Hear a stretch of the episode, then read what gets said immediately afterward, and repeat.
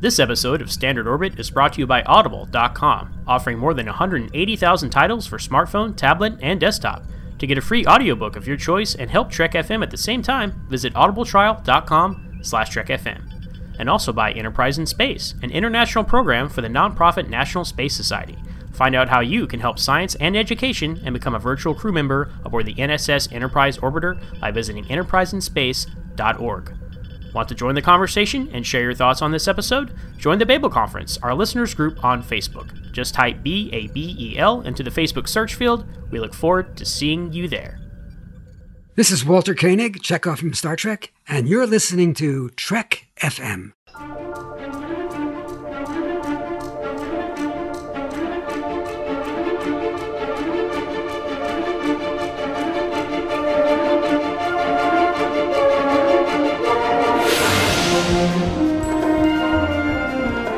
Risk is our business. It's like nothing we've dealt with before. My golly, Jim, I'm beginning to think I can cure a rainy day. I can't change the laws of physics.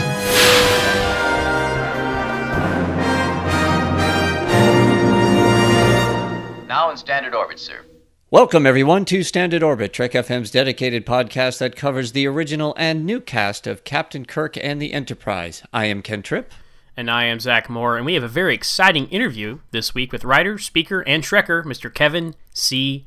Neece. Kevin is the author of The Gospel According to Star Trek book series, a speaker, and the founder of the Undiscovered Country Project, an ongoing journey through Star Trek from a Christian perspective. Through his blog, audio commentaries, books, and speaking presentations, Kevin poses questions about the spiritual significance of Star Trek as both popular art and a cultural phenomenon. Welcome to the podcast, Kevin. Thanks very much, guys. Welcome to you too. Uh, it's great to be here. Thank you. Yeah, so this isn't your first uh, go around on Trek FM. You were you were on uh, Matterstream way Yes. back in the day, Yes. uh, and you're also on uh, Meta Metatrex uh, Uh-huh. fairly recently, or maybe not recently. You know, time's not linear here at Trek FM, so I don't really, I, don't, I don't exactly remember how long ago it was. It was, but it was, a few uh, months ago. It was, it was September. Metatrex 42. Yeah, it was September. Okay, all right. So it was number Metatrex 42 Making Discoveries. Uh, so if you like this interview, which I guarantee you listeners will, uh, go check Kevin out uh, on those podcasts as well. So And Matter, Matterstream 5, which was Religion and Star Trek. there you go. Matter, fi- Matterstream 5, Yeah, way back. yeah. So, That is a Matterstream long 5, time sir. ago. what we really want to dive into is your recent book, The Gospel According to Star Trek, The Original Crew, this being the standard orbit uh, department of Trek FM, as we talk about the old and new adventures of Captain Kirk and the Enterprise, as we say every week. Uh, and that's what your most recent book focuses on. You'll be going through all the crews, but your first book was, of course, for the original series. Uh, but before we dive into that, let's talk a little bit about you, your your Star Trek fandom, all that good stuff. Like, how did you first discover the show? What are your like some of your earliest Star Trek memories? That kind of thing. Well, uh, my earliest memories of the original series I recount uh, in the introduction of the book, um, which is basically um, kind of liking the concept, but thinking it was kind of dorky, you know, because they had these little wooden blocks that they put into slots, and that I was supposed to believe those were data tapes, and I, you know, stuff like that. I, I just I didn't get into it. I didn't recognize the the artistry of the original series for what it was. Um, so when Next Gen came out, I mean, I, I really became a Next Gen kid, and then um, uh, in the in probably the early '90s, about about 1991 was when I really got into the original crew movies, and that was really where I came to love the original crew. Uh, was through those films. So my Star Trek for the longest time was really Next Gen and original crew movies, and then it was later that I got into got into everything else, including the original series and the animated series, both of which are in the book and both of which I love.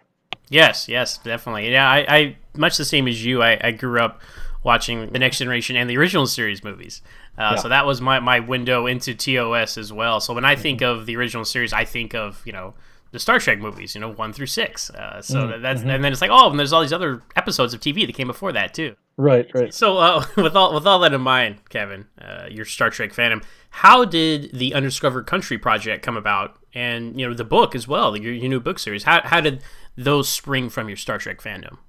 So it was kind of weird because um, you know you and I came came to Star Trek about the same about the same era, I think, um, or, or similarly, I guess. And uh, and I got to a point where you know it was where you had the three series on television, and I had fallen behind on some of them. Of course, we didn't have DVRs and stuff, and and I tried to watch things in order because I'm just that way, and I just kind of got out of sync with Star Trek and just kind of dropped out of watching it for a while because I was like, oh, I'll have to catch it, you know, when I can watch everything the way I want to because I'm a purist that way, and uh, and so I was only going to see the movies and then I went to see Insurrection and started questioning going to see the movies because it was just like, oh man, wow. Um, but uh, I wanted to see Nemesis, but I never got around to it. But um, so Oh, I there kind of go. had this, That, that, that's evidence in, its, in Yeah. and of itself. It was Your just- it lack was of seeing kind of- Nemesis in the theater. Well done, Insurrection. You lost. yeah, a right, exactly, exactly. And so, um, I so there was kind of these these fallow years where I just wasn't into Star Trek. But during that time, I mean, it wasn't into Star Trek, you know, but I just wasn't watching it, you know, like I used to. And uh, and so during that time, I underwent what I call my worldview conversion process, um, which is that you know I went to college, which I wasn't originally going to do, um, but I got a scholarship from my wife's granddad, who gave scholarships to all of his grandkids and lots of other people, and um, I uh, decided to uh, just go to get a degree to hang on the wall to get a better job, like in video production and film. And uh, then I, I saw that there was an intro to philosophy class, and I was interested in that. We were doing some of that in the church leadership team. We were talking about philosophy and theology and all that stuff. So I said, well, I'll take that. That'll be fun. And uh, the first day of that class, it changed my whole perspective on what I was doing, you know, why I was getting an education, and that my intellectual pursuits were necessarily spiritual pursuits and that my uh, my faith was not separate from the rest of my life, but uh, but that it was integral to everything that I did. And I immediately went to my advisor and changed my major. And it was from that process of kind of starting to exercise those muscles and begin to look at the world in a different way that I came back to Star Trek. And when I came back to Star Trek, it was to write a paper. Uh, I, I started. I started. Well, I started. I got excited about Star Trek because I did finally see Nemesis, and uh, on, on DVD, and and probably liked it more than I should have. But uh, but the good parts of Nemesis are really good, and uh, and I got really excited and uh, and started watching it, and decided I wanted to do a paper on data for this conference that I did at my at my university um, every year. And uh, the paper on data, as I was doing research for it, uh, I started watching Next Generation, and then the Abrams film was coming out, so I started watching the original series, went to see the Abrams film, and I started realizing that the things, it wasn't just data. You know, there was stuff all over Next Generation that was um, resonating with and even deepening uh, my faith and, and enriching my faith life. And then I realized, well, it's all over Star Trek. And so by the time I wrote the paper, the paper was on Star Trek as a whole. And as soon as I'd had the paper, I knew it was going to be a book and that was back in 2008 2009 uh, presented the paper in 2009 so i've been going going since then and the, the book just was just a natural outgrowth of that and then as i got into the book it, it became a series so that's where we're at So by the time, let's see, you have obviously you have the original series. Uh, you're gonna have Next Gen, Deep Space Nine, Voyager, Enterprise are all gonna have their own books. that's correct Awesome. Yes. And then Discovery, I guess. By the time you're done with these, yeah i don't know we're gonna have to see about that uh, uh, you know if it lasts 12 episodes then maybe not Be a brief addendum at the end of the Enterprise book, perhaps. right yeah that's what we'll do we'll, we'll do it we'll do a revised and expanded edition of the enterprise book with uh, discovery at the end For sure. That's well, you know, uh, the, the the one we're going to hone in on today is the only one that's been released so far. It's the Gospel according to Star Trek, the original crew, and uh, it, it covers a lot of different uh, angles to religion and Christianity in Star Trek. And you know, to, to me, one of the most interesting parts of the book was the first section dealing with Gene Roddenberry, because he's often labeled as an atheist, and that's not the most accurate description of his worldview, is it, Kevin? Uh, yeah, actually, it's not. It's a common misconception that he was an atheist, and and certainly he did not believe in um, a personal God that is a God who is a person, um, who is um, somebody that we would that we would worship. Um, but he believed in um, a, a form of pantheism, really. And pantheism really is the belief. Pantheism proper is the is the belief that everything is God. But um, I think his idea of the divine was more limited to human beings and perhaps other intelligent creatures, which I assume you know would include alien life, or I don't know, maybe it included dolphins. I don't really know, or apes. I don't really know. He didn't he didn't clarify, but um, but I spent a long time because I went into the book, um, assuming that Roddenberry was an atheist, and then started actually reading his words and hearing what he was saying, and said, "Wow, for an atheist, this guy talks about God an awful lot." The thing that I say in the book is that you know, atheism. There are shades of atheism, but the the essential of it is that it just breaks down to the Greek theos for God and a or a, which means no, no God. So the atheist belief is that there is no God. So if uh, if somebody has a belief about God or, or ascribes traits to God other than non-existence, you know that person is categorically not an atheist because the only thing an atheist believes about God is that God doesn't exist. Gene Roddenberry had a lot of things to say about God. Um, not one of which was that God didn't exist. so um, that's that's something that was a, that was kind of a revelation for me, and something that I, I spent a long time on that section of the book because I wanted to be sure that I said it, that I represented him as accurately as I could, and uh, and that I had done enough research and had wrestled with it long enough to make sure that I was pre- presenting it accurately. So, yeah, those four chapters are about a year of my life. so. no, a, a, year a year well spent because I think it shed a light on a part of his life that a lot of people misinterpret or aren't really aware of. You know, and and he even you know, and all the quotes that people will sometimes take out of context, he's really calling out you know false prophets and charlatans and like for and for good reason. You know like across the world any organization any kind of thing like that that exists. And that's an unfortunate you know reality of religion organized religion. And you know he's frustrated he's frustrated with it and he was calling it out. And you know it's as you should right?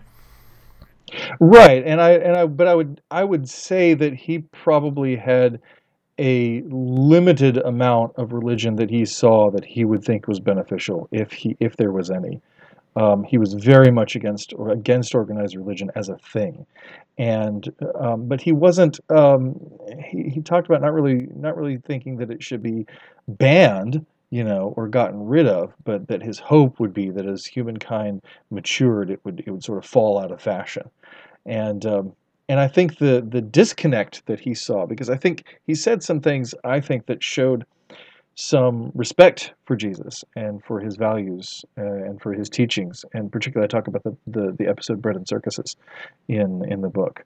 I, I, I, think that episode is often misrepresented, and that actually the, um, the, the Christian thread in that episode is really the point of the episode, just looking at the way the thing's written. People try to make it about television and other things, and yeah, that's there, but that's window dressing.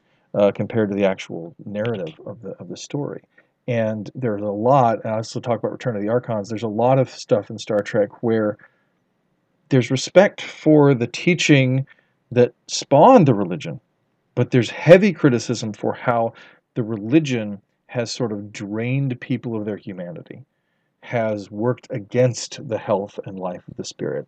And that is not in any sense an, an inaccurate criticism of religion uh, particularly as we've as, as we've seen in the West. Certainly, there is life-giving religion. Certainly, there is healthy and and good uh, religion, but sometimes it can be hard to find and hard to see, and uh, and, so I, I think the the criticisms that that Gene and and other and, and the writers of Star Trek in general um, made about religion are usually for me as a Christian are I see those as instructive uh, and and as uh, important to, to listen to and to hear and to understand because if that's that's the impression people have of what it means to be a religious person or particularly to be a Christian, then um, we're probably doing something wrong.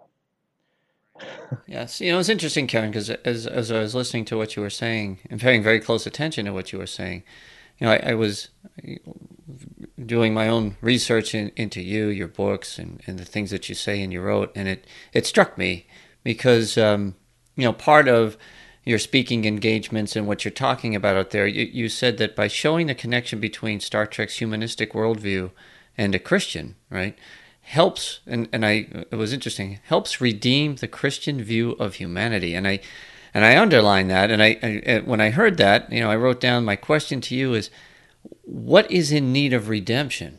And in many ways, you, you, you kind of alluded to it, but I'm wondering if we could kind of circle back to that a little bit. Yeah, absolutely. I think um, I think a lot of times, and a lot of this has to do with the way Christian religion has sort of um, propagated, particularly in the United States, because it's very much about confronting people with um, th- with their sin, confronting people with their failures and and and with the brokenness in their life, and saying you you know we all need fixing, you know, and that's not wrong.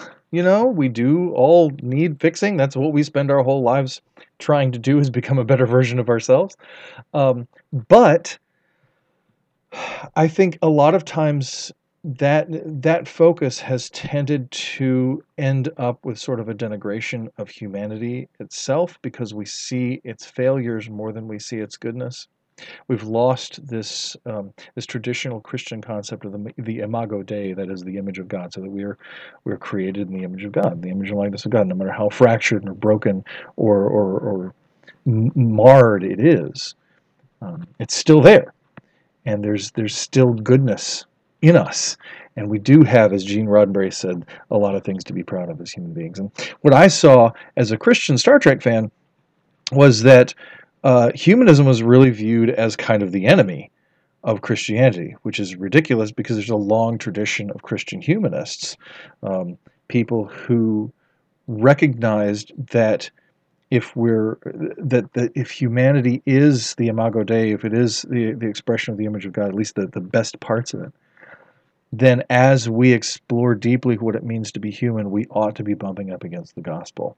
And I think we find that happening a lot in Star Trek. And when what I would see as a Christian Star Trek fan was Christians would look at Star Trek and they say, oh, okay, well, that's humanistic. And therefore, they would either dismiss it out of hand because they could put a label on it that said not Christian, and so they didn't want to have anything to do with it, or they would just feel guilty for liking it. and and uh, I felt like, no, you know what? There's a reason we like this, and it's not bad. It's it's there's there's a good thing here. Uh, one of the things that that we say in in the circles that I'm a part of, one of the things that we we've circulated a lot is that all goodness is God's goodness all truth is God's truth. All beauty is God's beauty. And uh, and we, we borrow this quotation from Abraham Kuyper that says um, that there is not one square inch of creation over which Christ does not call mine. So everything belongs to God. Everything goes back to God, and God is telling His story through everything. And wherever we find goodness, wherever we find truth, wherever we find beauty, we're finding the things of God. And it's not inconceivable that we could find those in the humanity that he called very good at its creation. That is an excellent point, Kevin, because that I really honed in on that myself, and I was reading your book, and you were explaining that the kind of contradiction as like a Star Trek fan who's a Christian. You're like, oh, well, they're talking about humanism here, and they're celebrating that, but we're talking about you know, man is fallen in need of redemption. But I mean, there is a middle ground there. Like you said, we are created in the image of God, so that doesn't mean it's bad to talk about all the great things we can accomplish together. And yeah, it's it's crazy because I, I don't know what it is, but you have that there is that conflict with perhaps the perceived value system of Star Trek and the perceived value system of Christianity when you're trying to marry the two, and you're like, oh, I don't, should I celebrate this? I don't know, you know. So I, I completely right. related to what you were talking about there. Well, that's great. I, it's I'm I'm always glad to hear that someone has related uh, to, to, something I'm I'm saying and writing because uh, that's that's why I write it. That's that's why I share it is so that other people can have some sense of recognition, and also too so that there's a voice out there saying that Christianity is not about divorcing ourselves from our humanity, that it's about the fullest expression of our humanity and a full, robust engagement with the world in which we live, not an isolation from or battle with it. You know, um, that culture is a, a conversation, not a confrontation, and uh, I think that's that's something that not a lot of people hear. So I, I recommend my book to non Star Trek fans because there's a lot in it that you don't have to know anything about Star Trek to, to engage with. I have a thing on my website called that you can download for free called the uh, Non Trekkies Reading Guide for the book.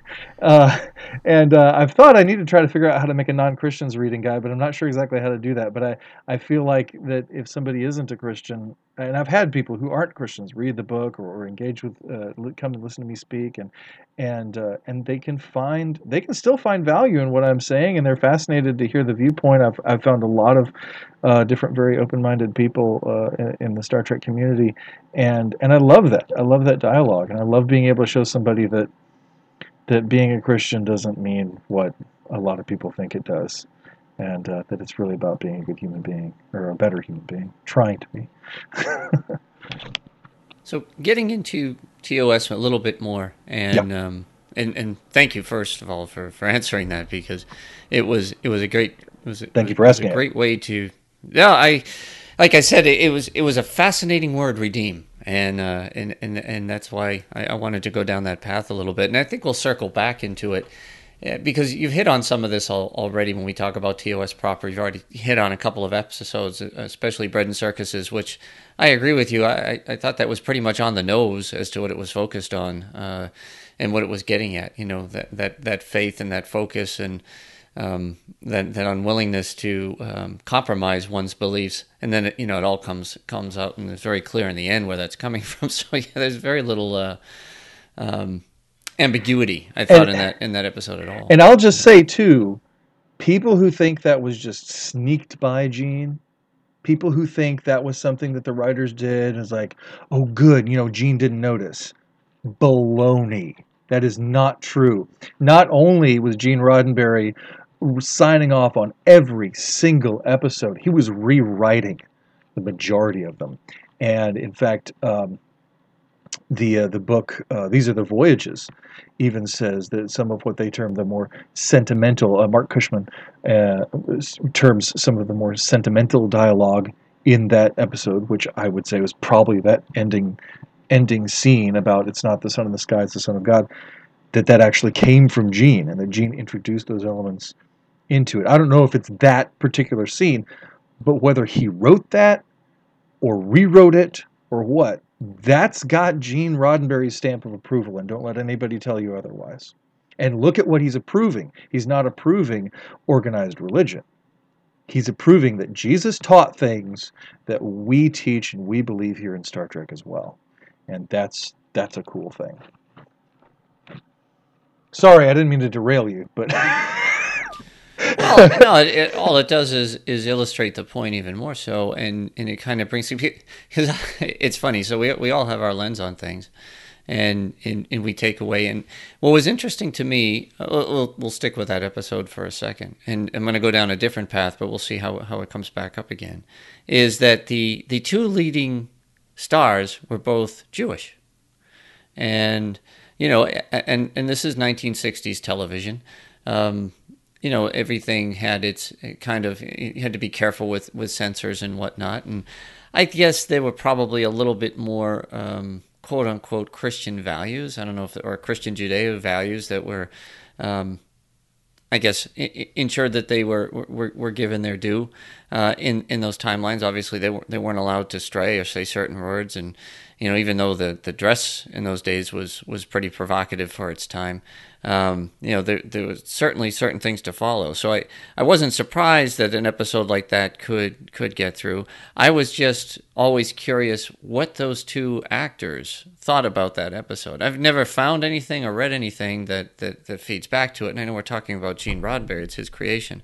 But what what an interesting thing, and that that to me is the ultimate IDIC, because they they, they, they actually talked about something that the the two lead actors, in theory, as far as we know, didn't believe in. I, right. I don't know if that's true or not. right, and fascinating you know, to me. One of the things that didn't make it into the book that I wish had, I didn't really figure out a way to work it in, and maybe I should have.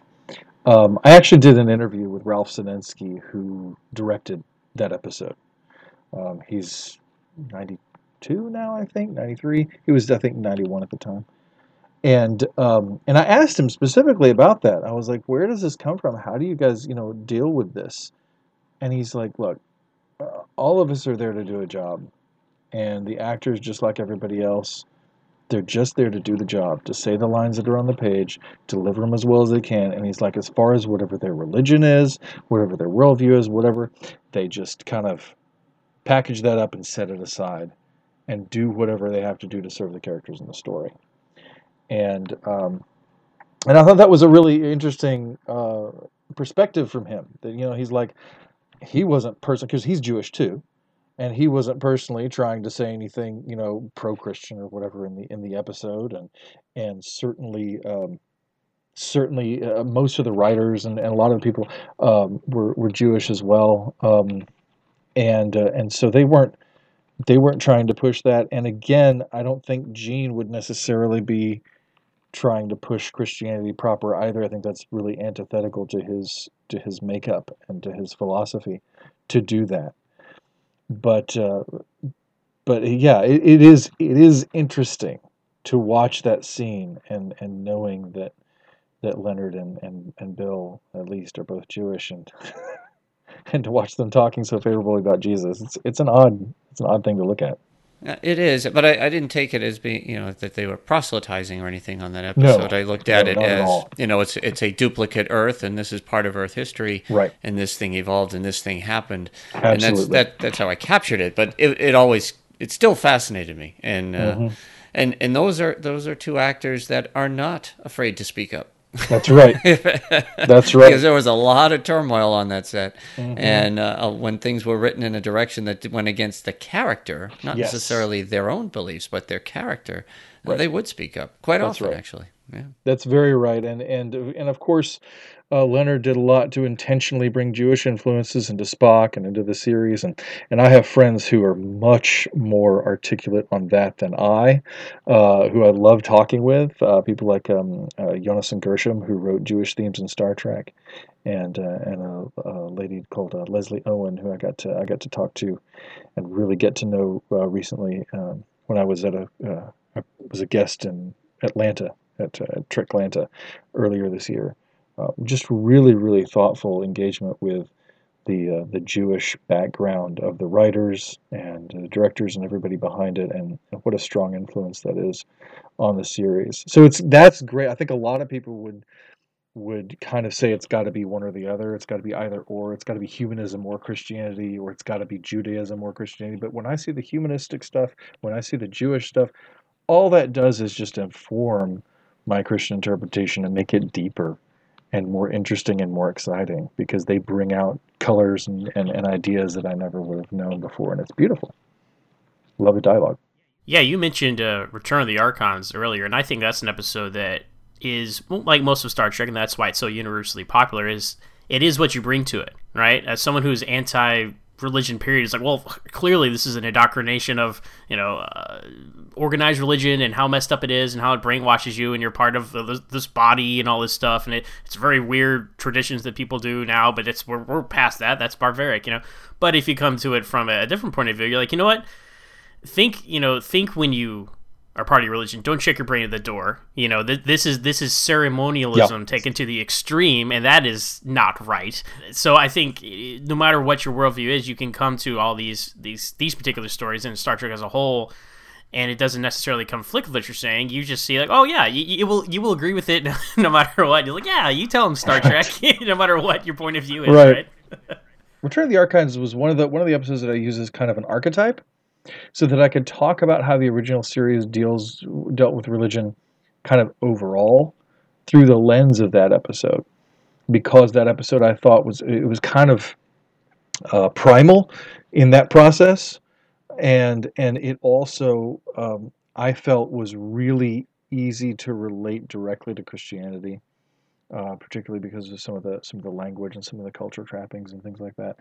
And uh, I love that that episode that episode. out of the body yeah Yeah, yeah, the body exactly. So, and people have uh, said that well, that you know, that's just you know anti-Christian or whatever. But I, I felt like, you know, that can be anti-religious, and there's a difference between because you notice that everybody, nobody questions that Landru gave them good teachings. Nobody questions that Landru was wise. Nobody questioned that Landru was was a helpful and a healing and a salvific influence.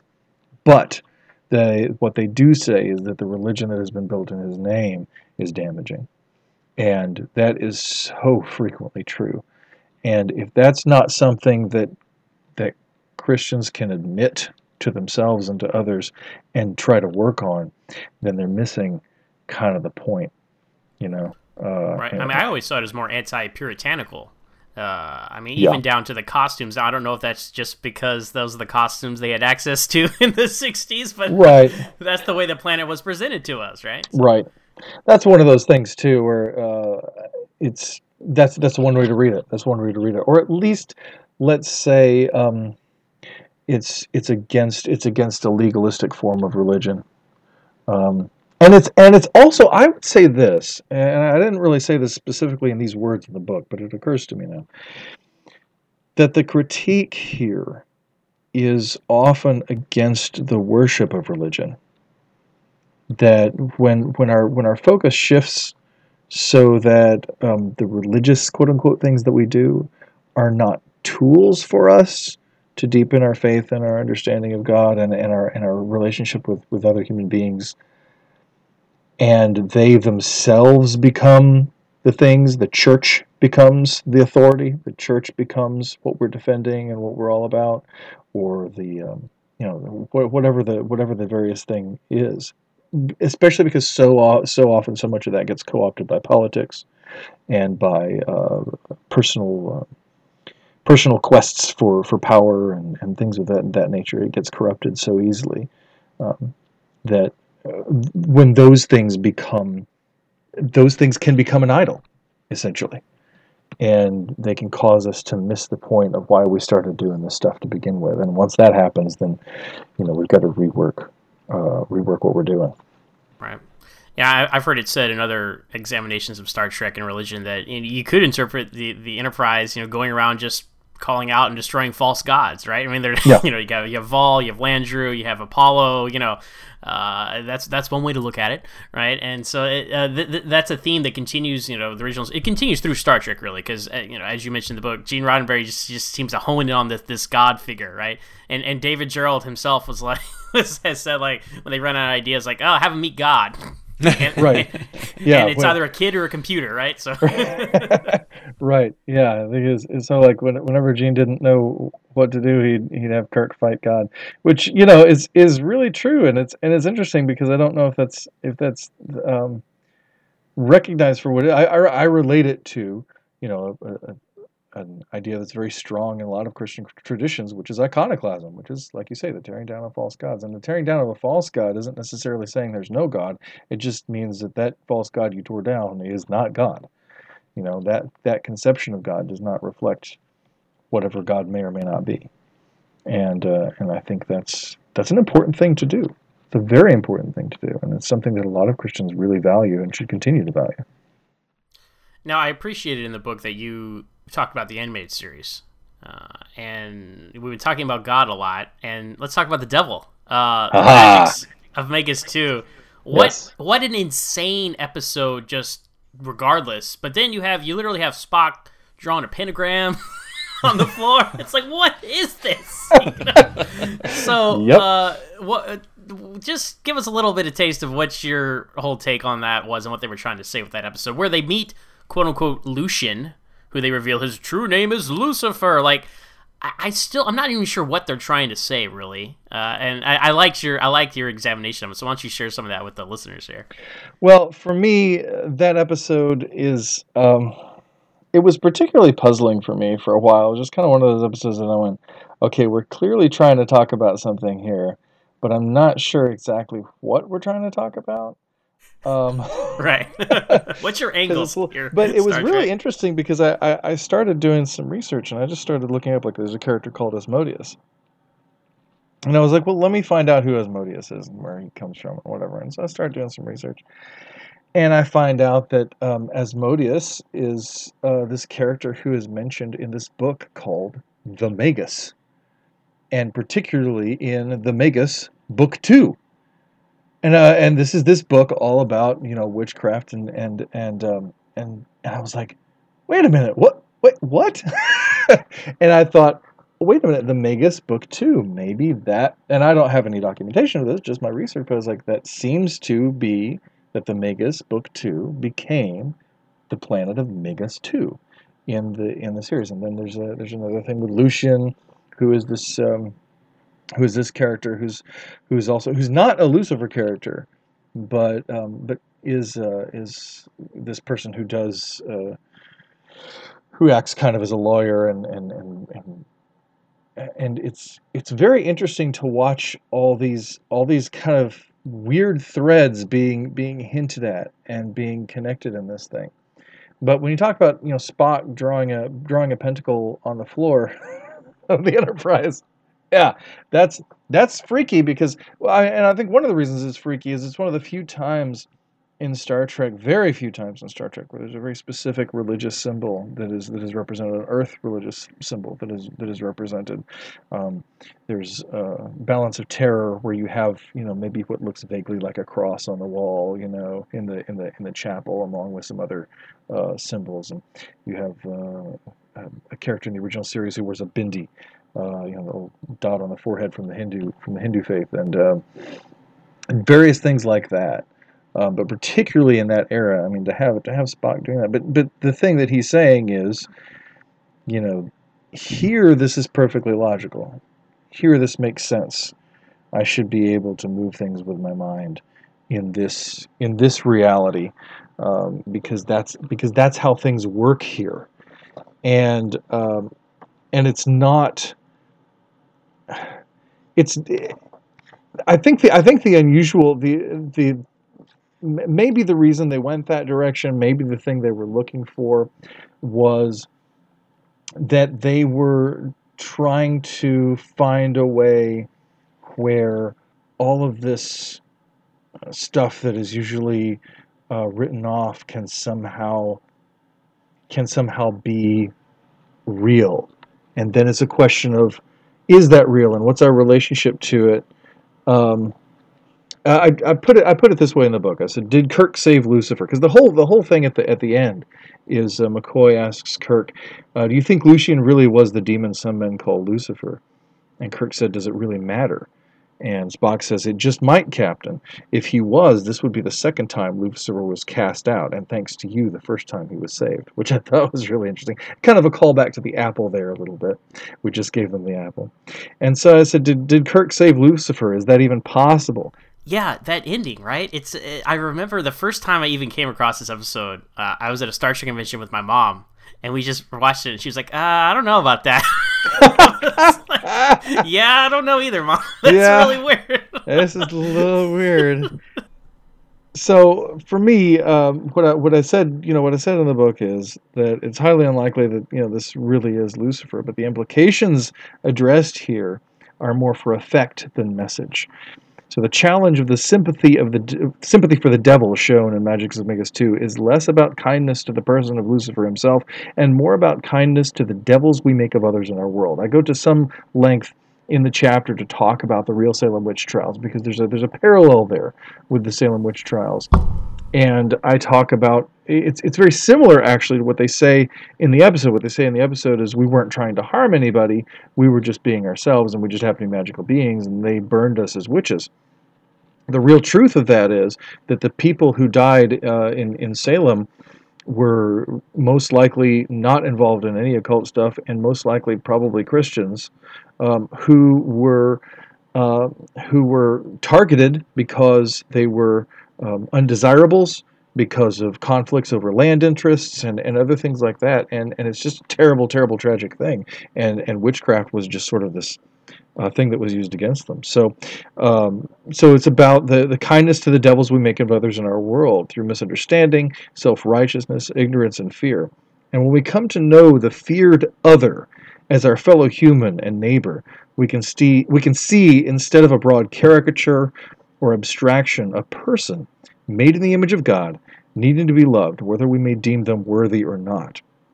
In these instances, it will do us good to have the humility to recall our own unworthiness, knowing that we can learn and grow from our mistakes, as well as that we still have much to learn, much learning and growing to do, can help us to find the compassion that convinces the Megans to no longer fear humanity.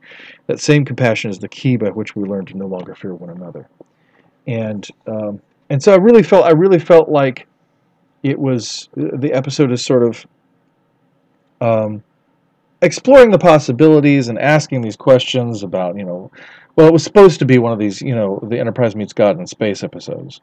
And it, for some reason it came back that we couldn't do god but we could do the devil. And so they just kind of went down that road. And why i don't know. That seems to be sort of a thing that's been lost to history. Um, but for me the, the the episode is very much about fear and about the Megans sort of putting it to the crew of the Enterprise by making them the victims, by putting them in the stocks, you know, and saying, here's what it is to be a victim of fear, you know, here's what it is to be to be the other. Are you, can we push you hard enough that you will repay like for like? Can we put you in a position where you will respond to us in, in fear and in hatred?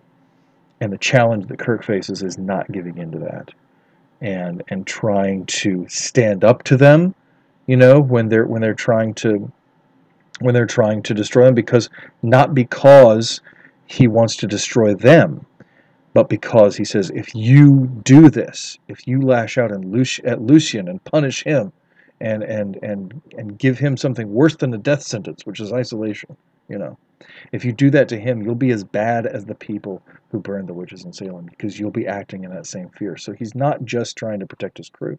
He's not just trying to protect this being Lucian, whoever he is. He's fighting for a being because they're because they're a being, because they exist, because they have a life, and because they deserve to have a life. And he's also fighting for those who are who are trying who are at least saying i mean we find out later it's all it's all a ruse but they're saying that they're trying to hurt him so even even the oppressors, he's saying, no, no, no, you guys can be better than this. I want to rescue him, but I also want to rescue you. You know, from from going down this road, and at the same time, I'm trying to rescue myself from going that down that road. So it's about lifting us all up out of that, and um, and fighting. And I think that translates like all of all of the stuff with aliens and Star Trek. I mean, we can relate that directly to just varieties of human beings and recognizing that here here the crew of the Enterprise is possibly you know defending Lucifer. And I think the idea there is can you think of a more you know a more reviled sort of mythological being if you're if you're looking at it from their point of view or can you think of of someone who is less defensible right and so let's look at our own world and look at the person who we may perceive as being so much against us or so much opposed to our beliefs or so much someone we dis- of, of whom we disapprove in one way or another? And can we bring ourselves to overcome our fear of that person so that we don't become the oppressor? And we, we lift them up. And can we even, as we see others being oppressed, can we deal with those people who are doing the oppression, the oppressing, also without falling into the trap of fear? That's a, that's a really, really complex thing to, to coordinate, and we all have to work on it. So weirdly this bizarre little animated episode about about a man with goat legs, you know, who, who makes magic, you know, in, in the in the in the weird backwards part of the universe, um, can can help us think about those things. There's a lot of things to reflect on into what into what you're saying because it's it's it's pretty powerful stuff. Even though the genesis of it was, like you said, uh, quite a wild episode, but it's transition time. We're gonna go beyond the uh, the TAS and and go into actually as you started off the uh, the podcast saying you know the movie era. Uh, I don't know if you said it was your favorite era, but it was it was definitely up there with TNG. And for us, I think as as Zach and, and Tony Black had, had said so well in 165, Star Trek at its best. I, I, I do agree with that. I think this was the best era of Star Trek. But getting into the movies, I mean, they are rich with themes of life, death, sacrifice, resurrection, um, searching for the Creator for the second time. Because you were more familiar with these, or this is where your jumping po- jumping off point into TOS was, were they easier to analyze through this um, because of that, or was there more of a challenge to find a fresh take? What, what, what do you think there?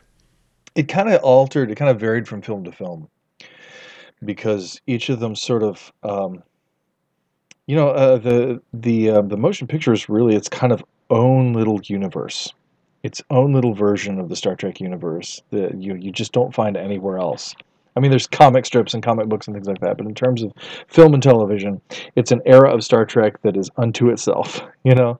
And then two, three, and four have uh, have an arc, you know and I talk in those films. Um, and this is something that I didn't see till much later, until I had already seen Data as a Christ figure. When I saw Spock as a Christ figure in those films, and for the longest time, I only saw it in two and three, and hadn't even noticed it in four until one day it. I I'd, I'd watched uh, two and three, uh, and and went to four and and just to finish the story out and said, "Oh my goodness, Spock's Jesus in this movie too," uh, and so those, and, and, then five, you know, you deal directly with a with a quest for God, you know, and then and then six, you're talking about um, again this this fear of the other and and the process toward peace and and the uncertainty of the future and and all those sorts and, and, and ingrained uh, ingrained biases and prejudices and how they can sneak in you know, even to the best people, even to the the Enterprise. So, you know, it's one of those things where, um, it, in a certain sense, it is easier because a film or a series of films or whatever, they're kind of they, they exist in their own space and they tell their own story, and you can deal with them uh, in a pretty isolated way, much the way you would you would deal with an episode of a television series. But it's it can sometimes be harder to kind of pull together a large theme from a lot of episodes, you know, and, and kind of lace it together and, and, and make a thing out of it.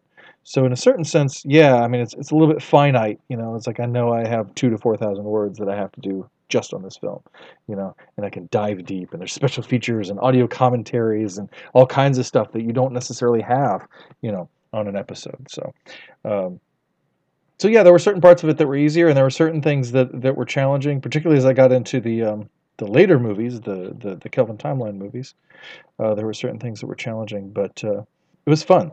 It was it was an exciting thing to to get into each one of them. I know for me, Kevin, I, I, was particularly impressed by your take on Star Trek Four, uh, which, like you, on first glance, I thought would be light on the spiritual parallels, but then at the end where Spock says, oh, "I stand with my shipmate," you're like, "Oh, Jesus stands accused." It blew my it blew my mind to making that connection. It makes it makes perfect sense, you know, and that and that it continued, you know, death and resurrection uh, arc that Spock has as the Christ figure uh, and then he brings salvation to Earth, you know, descending from the clouds. I mean, it's like, oh, yeah. it's all there if you really look at it. So it's it's it's just crazy. It really did blow my mind to, to make connect those dots because you on first glance it does stop at two and three. Like, okay, he died, he saved everyone, he's back, but it right. continues on to four. Yeah, and that's the thing is that uh, you know I had uh, we had done audio commentaries actually on Star Trek two and three, and I I didn't I think we'd done two and three at that point um, and so I'd, I'd done tons of research on these movies and everything, but one day I just decided, man, I just want to watch Star Trek 2 for the fun of it. I just miss watching Star Trek and not taking notes. you know, let me just do it. And I watched it, and then um, and then suddenly realized that uh, that I, it was Palm Sunday, and and I and I texted my friends. I was like, oh hey, it's it's no wonder that it's Palm Sunday. It's no wonder I would want to watch a Jesus movie because I just had the strong surge to watch Star Trek 2. And then I said, well, you know, we'll continue it with Star Trek 3. And, and I knew that movie pretty well. And I did take some notes. Um, but Star Trek 3, again, a lot of biblical parallels. Um, they're kind of jumbled up. I say it's a little bit like scripture jazz. Um, and and it's, it's, there's a number of different themes going on in there that you can read. Again, none of this intentional. I want to make that very clear. None of this is anything that I can find record that anybody intended to put in these movies. Um, but once you see it, it's hard to unsee it. And the depth and the breadth of this stuff, uh, the details that would jump out at me were just uh, were killing me. You know, it wasn't anything that I that I went looking for. It found me, and particularly when I got to Star Trek Four, because I was just like, oh, you know, I'm just gonna I'm just gonna put this movie in to finish the series, and and it surprised it surprised the heck out of me uh, how much I saw, um, you know, this parallel where, you know, humankind is about to die and the earth is about to die because of because of the failures of humankind because of the sins of humankind and uh, and here is you know Spock there's so much to that. I did a whole just read the book, guys. Just read the book. I did, yeah, read the book. I did a whole presentation on this arc, uh, and and it's and it's it's just uh, there's so much in it. Yeah, no, for sure. Because I, I think you immediately gravitate towards uh, the motion picture because you know searching for the creator we all we all create God in our own image, right? I mean, that's I, I forget what lines are in the director's edition, what lines are in the theatrical cut. Uh, but uh, you know, as, as, Spock says, like we all turn to someone in our lives, uh, a father, a brother, a God. Why am I here? Like that is that's like deep, you know, reflective stuff that you know, and and it, it ties into that whole you know search for a higher power and, and something greater than yourself, and wanting to wanting to be in communion with it. Uh, so that's I mean that's pretty obvious. And then five, you're literally searching for God. and again, it's uh, you know, in, in that chapter, you know, I didn't, I, I primarily focused on that on that last scene, that confrontation with with the God being, and it's again, it's Star Trek engaging in iconoclasm, and um, and in a pretty detailed way, and it ends up that you know all the things that they say, they basically put down criteria for who and what God should be, and how this being doesn't meet those, and all those criteria really reflect God as He's uh, represented in the Bible. So. I, well, I think in, the, in, these times there were so many acts of just well, terrorism and, and, horror committed in the name of religion. I think you know that scene with McCoy and the quote unquote God figure there, where he says, "Do you doubt me?" He's like, well, "I doubt any God who inflicts pain, pain, for his own for pleasure." His pleasure. Right? It's yes. like that is it, man. That is it right there. That that just undercuts all this BS that we go through uh, with people doing horrible things in the name of, of God or any higher power, and that's it's not what it's all about, man. No, it's not, and it's and and it's and it's exciting too to to then you know to move from those things because uh, six is kind of this sort of outlier in that sense because it doesn't have that element quite so much. I mean, there are references to Eden and things like that, but I mean, it's easy to talk about Star Trek and religion when they're dealing directly with religion, or when there's a Christ figure parallel, or when they're talking about uh, quest for creator or something greater than ourselves and things like that. It's, it's easy to sort of get into that, but when you get into Star Trek Six and it's about politics, you know, and our and our relationship with with uh, with Russia, and it's like, uh, wait a minute. But you know, but then you realize that I mean, who knew how topical that would be these days? By the way. Oh yeah. Oh, I know. I know. because it because it has so much to do with the fear of the other, and and how we can, uh, you know, I think Kirk feels justified in his distaste for, let's put it mildly, uh, for the Klingons. Kirk feels justified in that, not just because of the relationship that the or, the, or lack thereof that, the uh, Federation has had with them heretofore, but also because of the personal hurt and the personal tragedy and loss.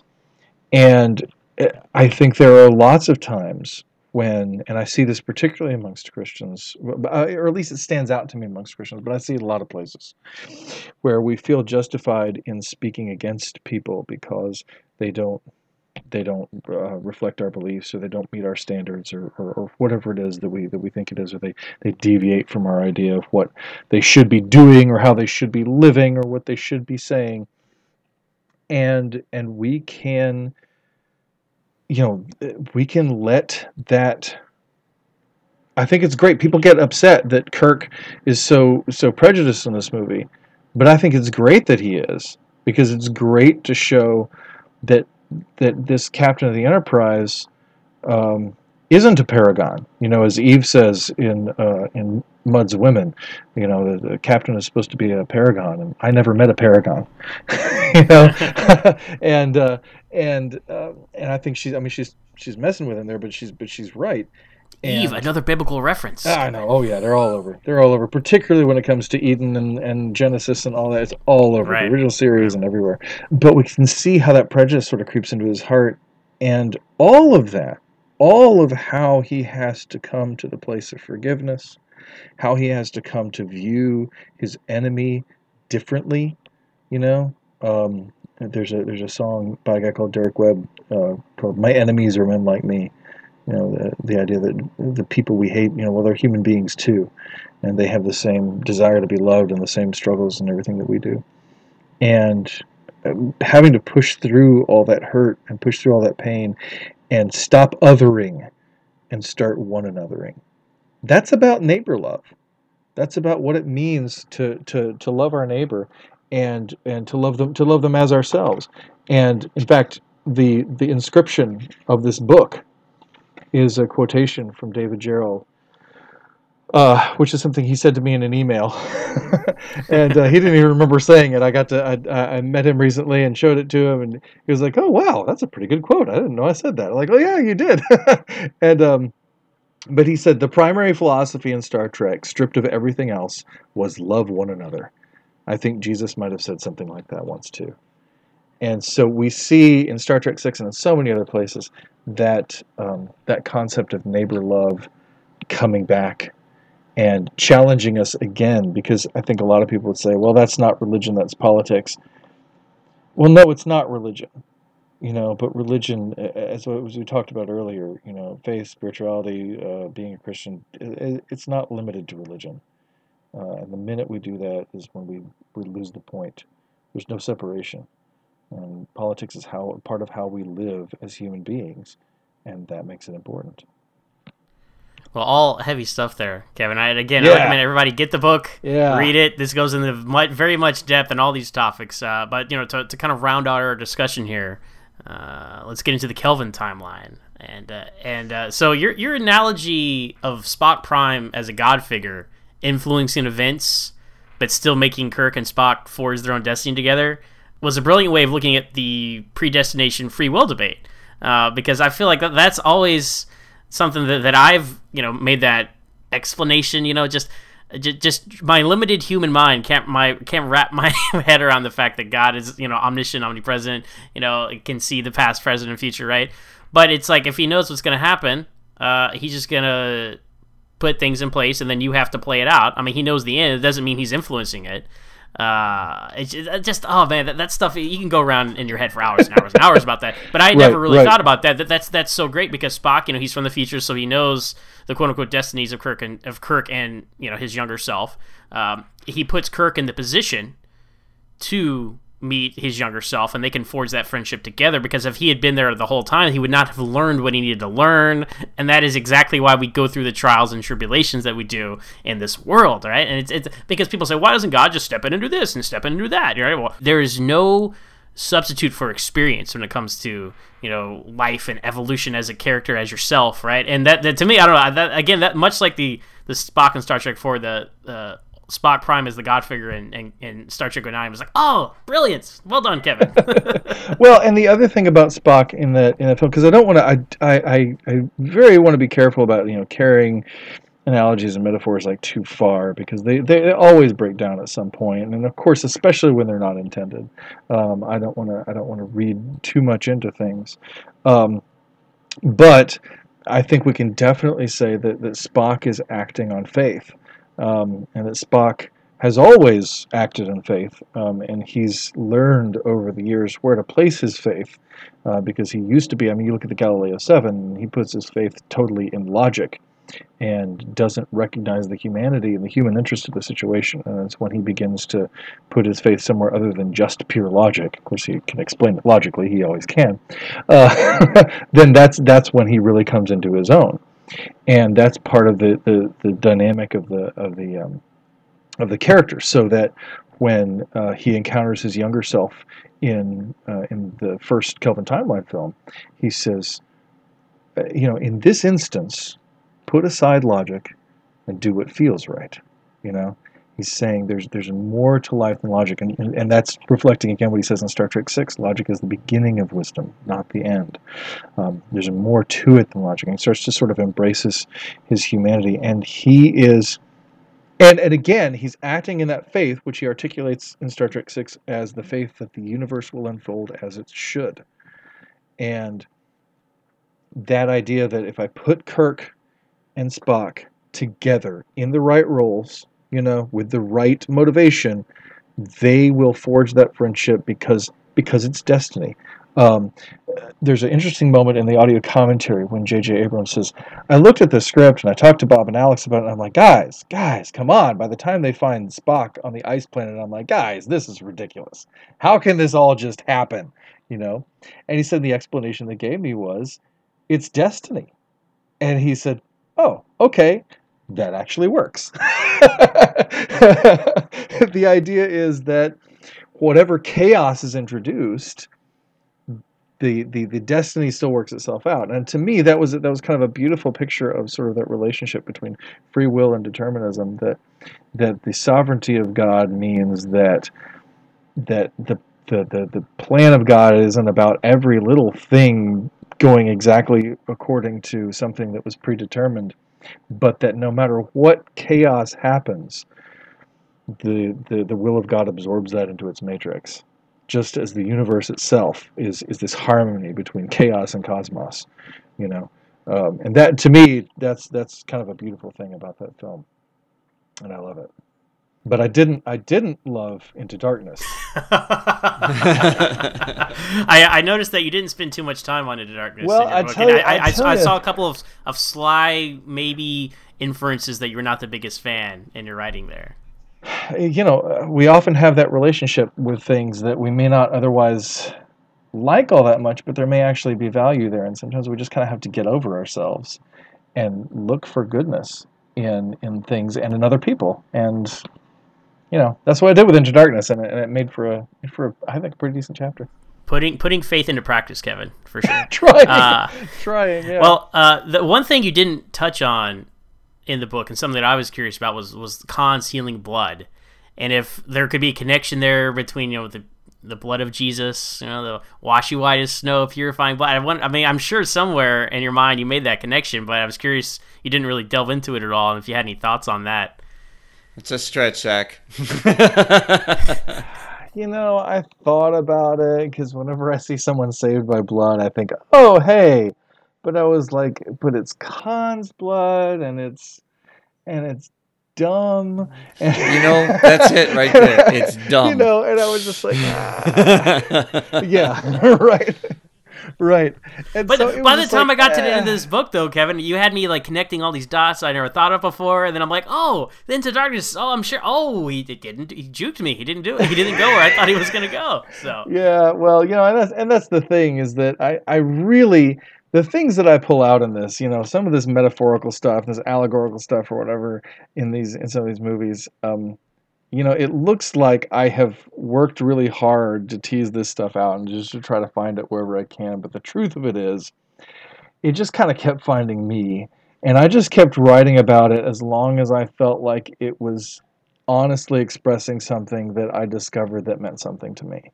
And when it got to the point where I felt like I was um, maybe trying too hard to make something out of it when it wasn't presenting itself to me, then I was like, you know, we're just not going to go down that road. You know, there there are things in Star Trek too that I that I that I didn't say, you know, and I didn't talk about because I was like, okay, now you're just being ridiculous.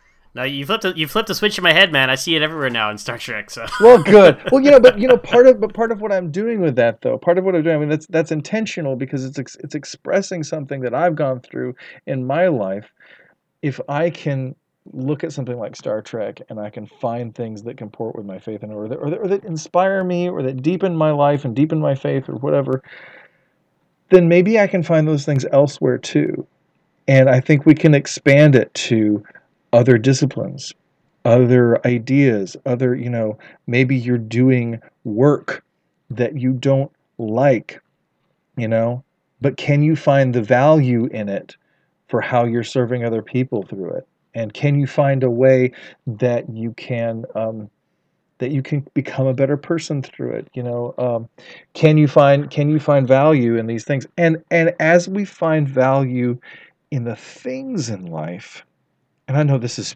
big and just kind of grandiose and epic, you know, when we're talking about Star Trek, you know, but as we find the value in things in life and look for the best in stuff and in, and in movies and in uh, whatever else we're finding, maybe we can start to look for the best in uh, each other too.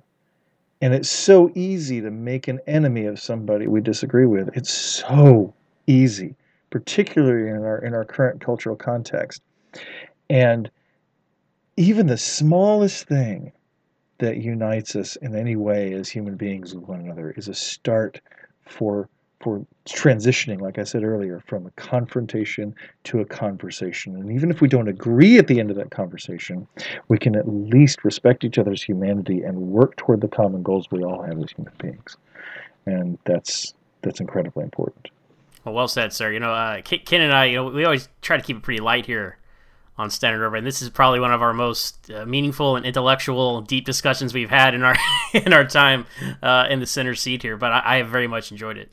You know, for for me, I, and I, I apologize for not interjecting a lot because a lot of the things you were saying just needed to be digested, and I, I'm one of those people that it's okay. I really need to think about what's being said here, and and I can't wait to kind of to replay this whole thing because when when you hear it as it goes, well, there's a lot to it, and um, There, there really is, and and it comes down to to a couple things for me, Kevin. You know, being a, a fan of Star Trek for many many years, and um, you know, we we talk to people and fans, and, and we kind of talked to this not that long ago. Zach and I did, uh, not not so deeply, but how and, and Nick Anastasio was on the on the show, and and we were talking about how you know people have found not their salvation, but their safe space in Star Trek. You know, that, that place where they can um, they can find others uh, that that you know. Uh, let's face it, back in the day, especially in my day, uh, you, you, you were you you were teased pretty hard uh, if you if you were a Star Trek fan.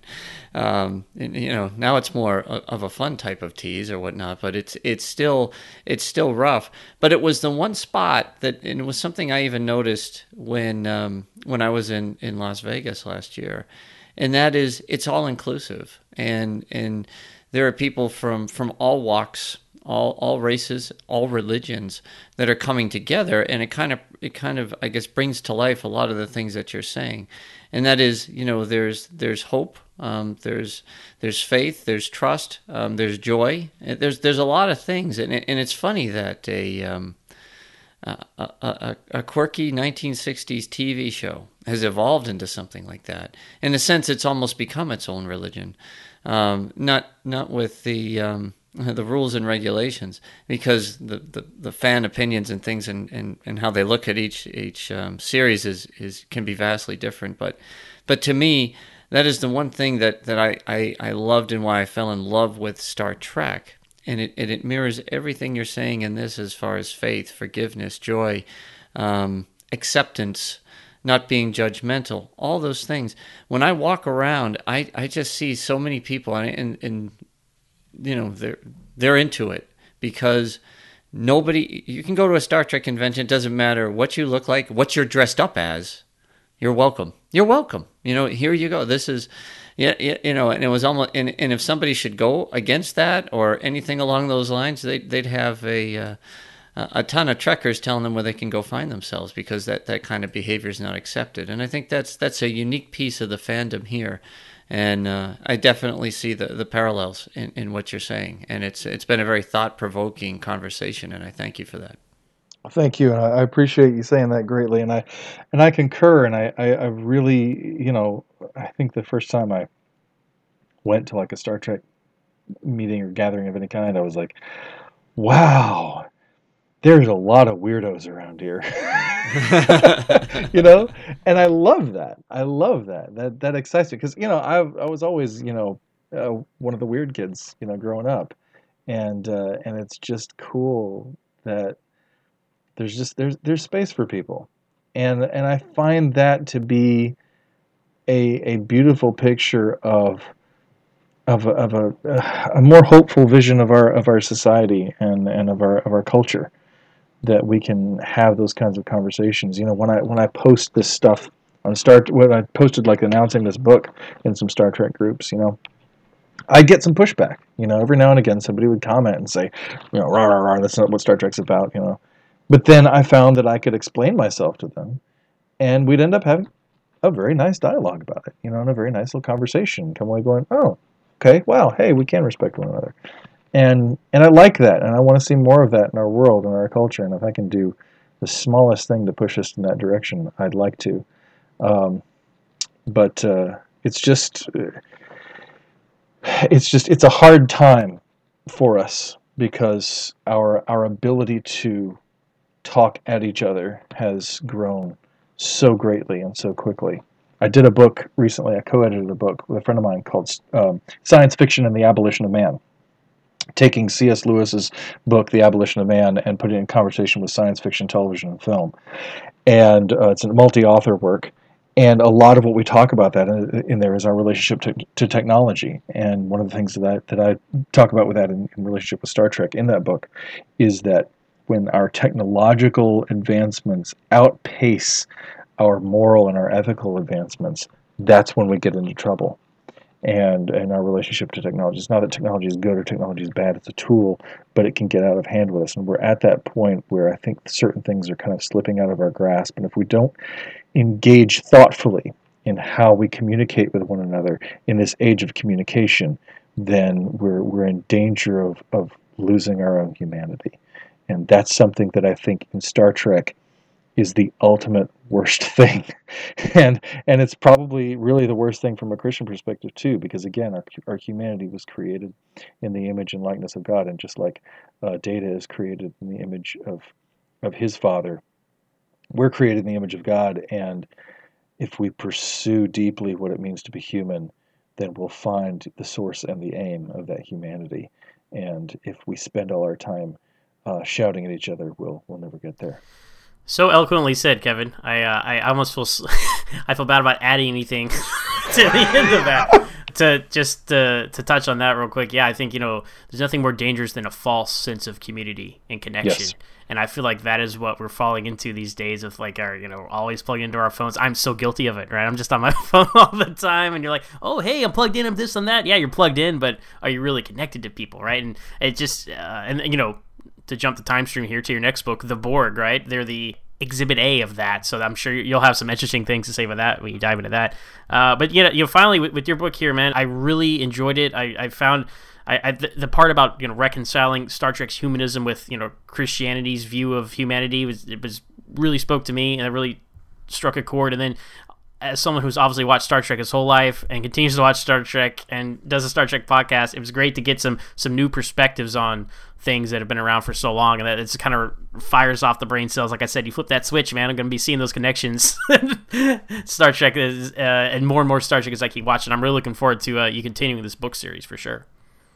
Thank you very much, sir, and I'm, I'm, looking forward to it too. One note I would add for your listeners is that there is a chapter on Star Trek Beyond. It's actually the longest chapter in the book, so we didn't cover it in our conversation, but it's there, and I really like it because I love that movie. yes, we're all fans of Beyond here on Standard Orbit. Yes, yes. So, so and and and Ken, maybe we'll maybe we'll have a, a, a follow up episode where we can discuss all of your your musings after after listening back to this episode. well, I, uh, listening and, and and getting getting my uh, my opportunity to read this and, and then the and then the follow on book. I, I, it's it's definitely um, yeah. It's obviously there's a lot here, and and you know I felt the same way after listening to your interview on Metatreks. I thought it was really interesting, and you know of course of course those guys. Um, you know, besides needing a dictionary um, to to translate half the words they use, um, you, you, do get you get so much out of it. So no, I, you know, I, I, appreciate you coming on. It, it, was a real honor and a pleasure to to talk through this, and you know, and I and I hope our listeners, um, you know, really get the gist of what this this episode was about. It it, it really is about acceptance, and um, and and you know, I, I get it. I guess it it it circles back to to my first question about redeeming that balance between uh, humanism and and the and and Christian's view of humanity and. Um, yeah, that that's that's where it kind of all, all started, and and I think that uh, you know I think the key is no matter what you believe in this uniform in this universe here, uh, you're welcome, and uh, and there's there is a absolute fundamental um, feeling that if if if you have strong Christian beliefs, um, there's there's there's a lot of good things here um, to to pull from and draw from, and you shouldn't be afraid. At least this is what I'm hearing from you guys, anyway. More than anything, you shouldn't be afraid to to be um, outward about it. And I think a lot of people pull it inward when it comes to Star Trek. A lot of times because of the constant. Well, it's it's an atheistic, humanistic uh, spot, you know. But you know, there's probably a lot of people kind of behind the curtain going, well, that's that's not how I feel, but because the ultimate objective of all of this is is to love and, and accept one another i'll just i'll just put it in the corner and um, you know i think what this book does is help those who have done that feel more confident in coming out with it and I, there's there's that's an absolutely beautiful thing Thank you very much, and I tell you, it's been it's been a, a, real honor to be on the show, and I appreciate you guys uh, letting me ramble and uh, and uh, exploring all this stuff because it's you know it's a it's a great rich, beautiful, fun journey, and it's one that you know it extends to Star Trek and beyond. Well, Kevin, thanks again for taking the time to talk to us today about your book and also your other Star Trek fandom and experiences. If people want to find you online and keep track of your work or your book or book you to speak, you know, where can they find you? So my website is kevincneece.com. Neece is spelled N-E-E-C-E. And you can also go to gospelaccordingtostartrek.com undiscoveredcountryproject.com. That'll all kind of take you to the same hub. And uh, you can sign up for the email list there, which will actually give you a really healthy sample of the book, particularly that, that Roddenberry section that we talked about and the introduction and some other things. And uh, find out where what I'm doing, and you can book me to speak there, and you can follow me on Twitter, Facebook, and all those good things. And love to keep in touch with you. Love to hear questions. Love to engage in conversation, and uh, love to come out and speak for you wherever you are. Awesome. Thanks again. Well, the gospel according to Star Trek isn't the only thing we've been discussing this week on Trek FM. Here's a quick look at what else you might have missed elsewhere on the network. Previously on Trek.fm, Melodic Treks. He wrote very heartfelt music for masculine subjects. And if you look at his career, whether it's Red October, where I don't think there's a woman with a speaking part, I mean, it's like an all male movie, uh, or Robocop, or Conan, or Flesh and Blood. And those were, you know, about like old fashioned, traditional, manly men, you know, and what's, what's in the heart of those warriors. Literary Treks. McCoy eventually gets command of the Enterprise. And one of the reasons for this is that he makes little comments to Kirk occasionally about how he has a cushy job. You know, he's got, oh, this nice, comfortable chair he can sit in. Because McCoy at this point, he's got a lot of people getting sick on the Enterprise. There's colds, there's broken legs, or whatever. I mean, there's just, for some reason, sickbay is busy. Stage 9, a podcast about the people who make Star Trek.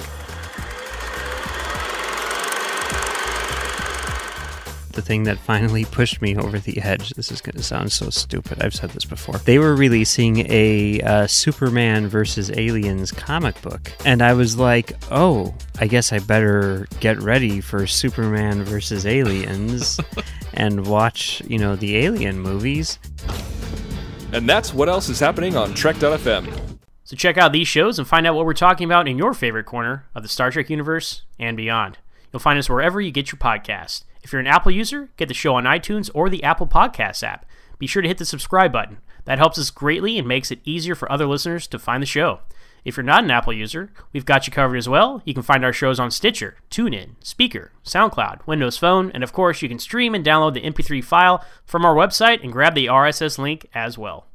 If you'd like to get in touch with us here at Trek FM, you can always find us on trekfm slash contact and look in the sidebar on the show page, or you can go to speakpipe.com slash trekfm and please leave us a voice message. You can also contact us through Twitter at trekfm or on Facebook at facebook.com slash trekfm and of course in the Babel Conference. Type Babel Conference, that's B A B E L, into the search field on Facebook, or go to our website at trekfm and click discussion on the menu bar. Another way you can help us keep all of our shows coming to you each week is to become a patron on the network on Patreon. If you visit Patreon slash TrekFM, that's P-A-T-R-E-O-N dot com slash TrekFM, you'll find the current goals and different milestone contributions along with all the great perks we have for you. These perks include early access to content, exclusive content, producer credits, seats on our content development team, and more. We really appreciate any support you can give us and hope you'll join the team. Again, you'll find all the details on patreon.com slash trekfm. Speaking of Patreon, thank you as always to our great associate producers for Standard Orbit. We have Renee Roberts, Norman Lao, Aaron Harvey, Tim Robertson, Nick Anastasio, Richard Marquez, and Corey Elrod. Yes, thank you guys so much for your support for both Standard Orbit and Trek FM. Uh, so, Ken, if people want to find you out there on the internet, where can they find you? Hi, you can find me hanging around the Babel conference and engaging people when I when I have the opportunity. You can also find me on Twitter. My uh, Twitter handle is at Boston SCPO, and we uh, we like to tweet out all our new episode information as soon as we get it, as well as well as our colleagues. So look for me there. As for me, you can find me on Twitter at MooreonZach. That's M O O R E O N Z A C H. And I'm also the host of my own podcast, Always Hold On to Smallville, where we talk about each and every episode of that Young Superman series from the early 2000s. And you can find us on Twitter at Always Smallville with one S. So thanks everyone for listening, and join us again next time here on Trek FM for another episode of Standard Orbit.